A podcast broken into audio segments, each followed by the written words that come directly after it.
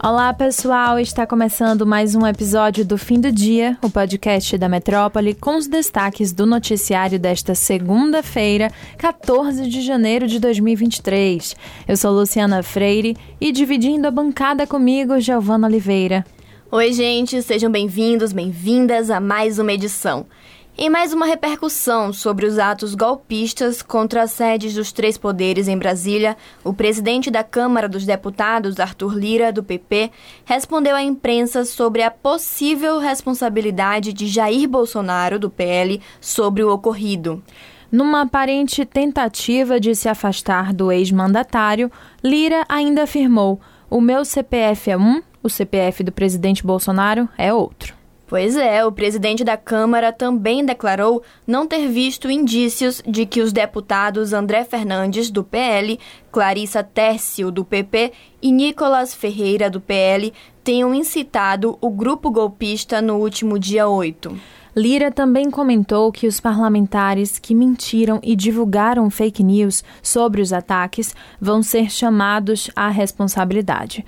O presidente ressaltou, porém, que a punição dos envolvidos vai ser feita pela Justiça.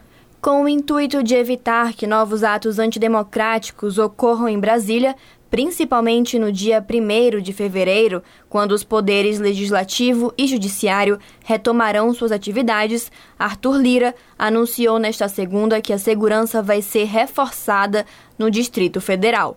Durante o mesmo momento, a governadora Celina Leão também falou sobre possíveis medidas que estão sendo planejadas para o reforço, como o aumento de colaboradores no batalhão responsável pela segurança da esplanada dos ministérios, que de 248 policiais militares vai passar para 500. O prefeito de Salvador, Bruno Reis, do União, anunciou na manhã desta segunda as mudanças no seu secretariado durante coletiva de imprensa no Hotel Mercury, no Rio Vermelho. O gestor soteropolitano confirmou o deputado federal Cacá Leão, do PP, como novo secretário e a vice-prefeita Ana Paula, do PDT, como a nova chefe da pasta de saúde. Cacá Leão, que perdeu a disputa pelo Senado na eleição do ano passado, vai comandar a Secretaria de Governo. Bruno Reis também anunciou Tiago Dantas como novo secretário de Educação, em lugar de Marcelo Oliveira. Marcelo Oliveira era uma indicação do PSDB e agora o prefeito põe o um nome técnico na pasta. Para o lugar de Tiago Dantas, que chefiava a Secretaria de Gestão, ficará Rodrigo Alves. Bruno Reis também decidiu trocar o comando da Procuradoria do município. Luciana Vieira Lopes deixa o cargo e assume Eduardo Porto. Vereador de Salvador, Luiz Carlos, do Republicanos, retorna para a Secretaria de Infraestrutura, CEINFRA. Já o ex-deputado estadual Luciano Ribeiro, do União Brasil, será o novo secretário de Ordem Pública. Já a Secretaria de Promoção Social, Combate à Pobreza, Esportes e Lazer vai ser agora gerida por Júnior Magalhães.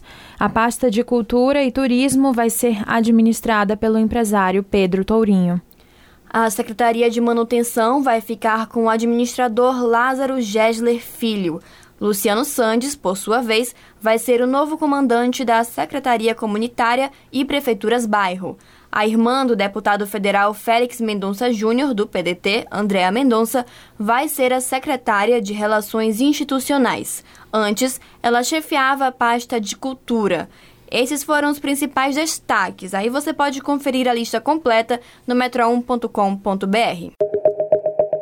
De olho no que acontece na Radinha, no comando da Secretaria de Educação do Estado da Bahia há 15 dias, Adélia Pinheiro falou, em entrevista à Rádio Metrópole nesta segunda-feira, sobre os desafios que vai enfrentar na área. Segundo a secretária, os principais pedidos do governador Jerônimo Rodrigues, do PT, estão relacionados à alimentação escolar e ao analfabetismo.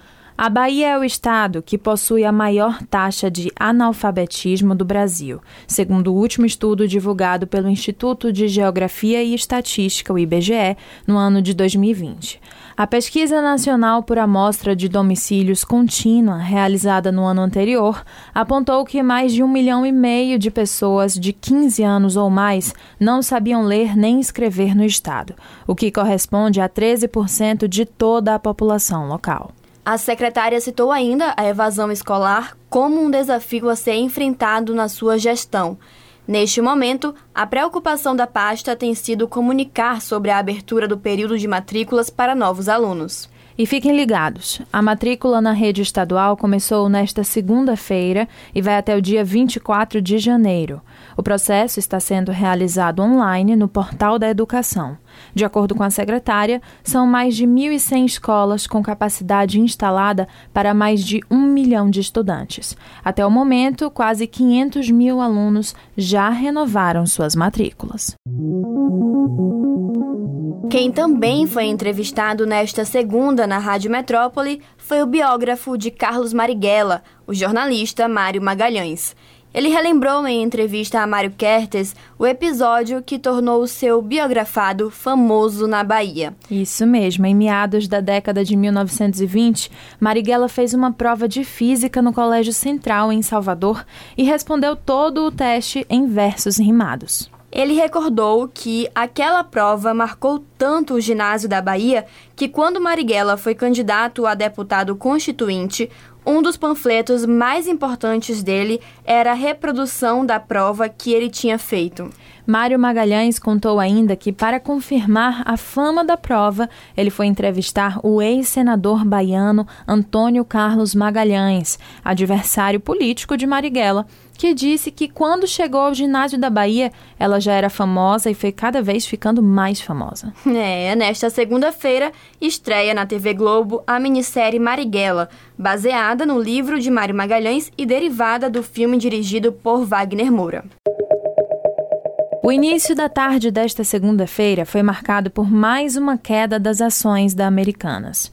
Os papéis da empresa tombaram 39%, chegando a R$ 1,91, o pior desempenho do Ibovespa. As ações da companhia entraram em vários leilões ao longo desta manhã. O leilão é um mecanismo de defesa que interrompe as negociações comuns para tranquilizar momentos de variação bruta de papéis na bolsa. O que aconteceu foi que na última quarta-feira, a empresa, uma das maiores lojas online e físicas do país, comunicou terem sido identificadas inconsistências contábeis estimadas em aproximadamente 20 bilhões de reais. O comunicado à época dizia: Neste momento, não é possível determinar todos os impactos de tais inconsistências na demonstração de resultado e no balanço patrimonial da companhia. O diretor-presidente Sérgio Rial e o diretor de Relações com Investidores André Covre, empossados uma semana antes da emissão desta nota, comunicaram sua decisão de não permanecer na companhia com saída imediata. O episódio de hoje fica por aqui, mas você pode ter acesso a mais notícias no portal metro1.com.br. E acompanhe a gente também pelas redes sociais, arroba grupo.metrópole no Instagram e no TikTok e arroba metrópole no Twitter. Você pode também ativar as notificações no Spotify para receber um alerta a cada nova edição do fim do dia. A gente fica por aqui, até o próximo episódio. Valeu, Gel. Tchau, pessoal. Até a próxima.